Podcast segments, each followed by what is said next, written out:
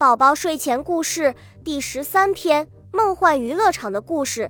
星期天一大早，陶玉便早早起来了，嚷嚷叫爸爸妈妈带他去游乐场玩。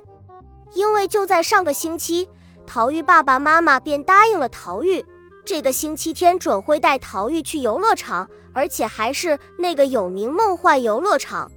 陶玉那个高兴啊，这不又蹦又跳又唱。从上星期到现在，陶玉跑进自己房间，拿出事先就准好的三页写满字纸，揣进衣兜里，高兴叫道：“终于可以见到我的偶像圣斗士星矢们了！太好了！”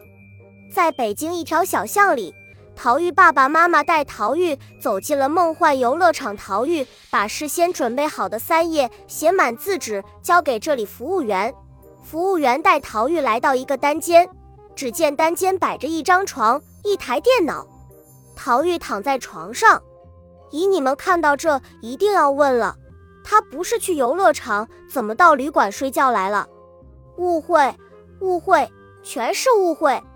因为他来的不是普通游乐场，而是二十一世纪最新游乐场。在这里没有什么大型娱乐设备，有的只是一张床，一台电脑。而每个来到这里玩的，只要把你想要玩的、想要见到的写在纸上，然后这里服务员会把你写在纸上字输入电脑，你只需戴上一种特殊耳机，再喝一杯专门配置药水，躺在磁波床上美美睡觉，享受比现实还要刺激梦中娱乐。在梦中，你可以变成无所不能超人，甚至是所看动画片中某人。在梦中去惩恶扬善、打抱不平、上天入地，就像发明此项游乐艾伦博士说：“人类其实在做任何事，或刺激或高兴的，都是大脑在操作享受。就像在梦中，为什么会有人笑醒？这完全归功于大脑。就如玩过此项娱乐体验者说，简直太不可思议了！我的天哪，在梦中我成了武林高手，还打败成龙。”又有些人便说，在梦中我坐在海盗船上，可在上面我掉了下来，可还好那只是个梦，好险！如果真是在海盗船上，我想我早已没命了。曾有记者采访艾伦博士说：“博士，你的发明可算是世界独一无二，二十一世纪最火娱乐。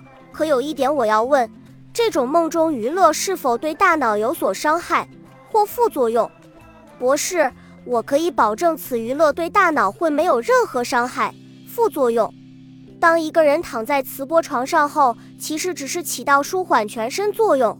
再是那杯特配药水，只是一种让人快入进梦。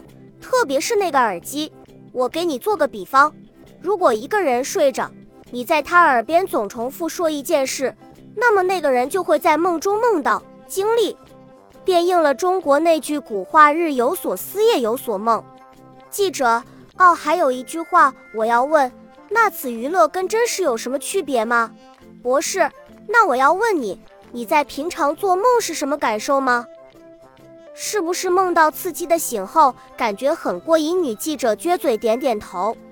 博士，那就对了，此项娱乐要比真实刺激多，因为它包罗太多，只要你想到的，它都可以做到。